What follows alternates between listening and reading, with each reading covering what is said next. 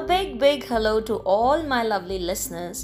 Swag से स्वागत है आप सभी का द मनीषा शो के तीसरे एपिसोड में। अगर आप यहाँ पर नए हैं और पॉडकास्ट पहली बार सुन रहे हैं तो मेरे पिछले दो पॉडकास्ट में आपने क्या मिस किया है, वो समझने के लिए ऑफ़ कोर्स आपको उन्हें भी सुनना होगा।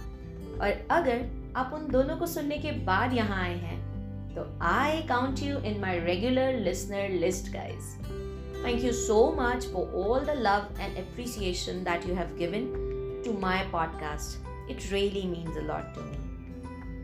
चलिए, आज हम बात करने वाले हैं एक ऐसे टॉपिक के ऊपर जो काफ़ी इंटरेस्टिंग है एक ऐसा एहसास जिससे हर इंसान कम से कम एक बार अपनी ज़िंदगी में रूबरू ज़रूर होता है जी हाँ मैं बात कर रही हूँ प्यार की प्यार जिसे कोई लव के नाम से जानता है तो कोई मोहब्बत कहता है? कोई इश्क कहता है? तो कोई कहता है, हाय, कहाँ फंस गया? अब आजकल चल रहा है प्यार वाला हफ़्ता। बोले तो वैलेंटाइंस वीक जी हाँ शुरू हो चुका है ये ऑलरेडी सेवन फेब्रवरी से। सेवन फेब्रवरी जिसे रोज डे कहते हैं और जो रोज रोज नहीं आता। और इसका ग्रैंड फिनाले है फोर्टीन ऑफ़ फेब्रवरी यानी वैलेंटाइंस दिन। वही दिन जिसे हर कोई चाहने वाला बहुत अच्छे से इंजॉय और सेलिब्रेट करता है। तो आज टेंथ फेब्रवरी होने के नाते ये हफ़्ते के बीच में पड़ रहा है, जिसे हम सेलिब्रेट करते हैं टेडी डे के नाम से। तो I wish all my lovely listeners a very happy teddy day वैसे ये वैलेंटाइंस वीक का फंडा ना मुझे तो आज दिन तक भाई समझ नहीं आया, क्योंकि मुझे ऐसा लगता है कि प्यार, ये जो एक एहसास, एक इमोशन है, इसे कैसे कोई किसी एक स्पेसिफिक दिन या दिवस पर सेलिब्रेट कर सकता है? ये तो हमारी हिंदी फ़िल्में कहती हैं ना कि कभी भी कहीं भी हो जाता है। एक्चुअली सही तो है। अब ये कोई स्पेसिफिक डे देखकर तो किसी से होगा नहीं। तो आप कैसे इसे डेडिकेट कर सकते हैं किसी एक हफ़्ते पर या एक दिन पर? वैसे भी वैलेंटाइंस डे को या वैलेंटाइंस वीक को सिर्फ़ लवर्स डे के नाम से जाना जाए, ये तो बहुत ज़्यादा ना इंसाफी है हम जैसे सिंगल्स के साथ। क्या कहते हैं? भाई देखिए, मैं तो अपना वैलेंटाइंस डे हर साल मनाती हूँ, खुशी से मनाती हूँ। और किसके साथ? अपनी फैमिली के साथ, अपने फ्रेंड्स के साथ, जिनसे मुझे एक्चुअली प्यार है। क्योंकि वैलेंटाइंस डे आप किसके साथ मनाना चाहेंगे? उसी के साथ ना?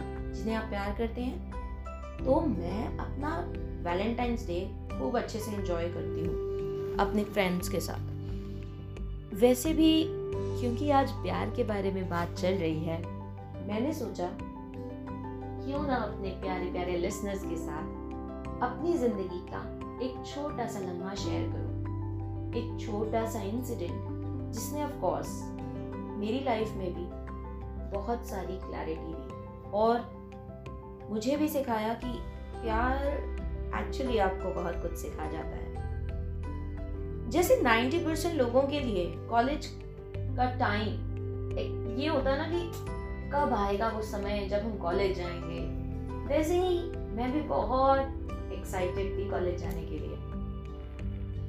अपनी मर्ज़ी के कपड़े, अपनी मर्ज़ी के जूते, अपनी मर्ज़ी की गाड़ी, ये सब मेरे भी दिमाग में चल रहा था।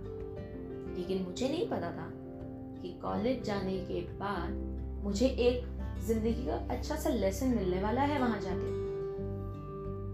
I fall in love I actually felt something connected with that person had some plans like others do have कि बस भगवान इस बंदे से मेरी शादी करा दे। मेरी तो लाइफ सेट है। हर टीनेजर सोचता है ना ऐसा। आपने भी सोचा होगा। मैं कैसे अलग हो सकती हूँ?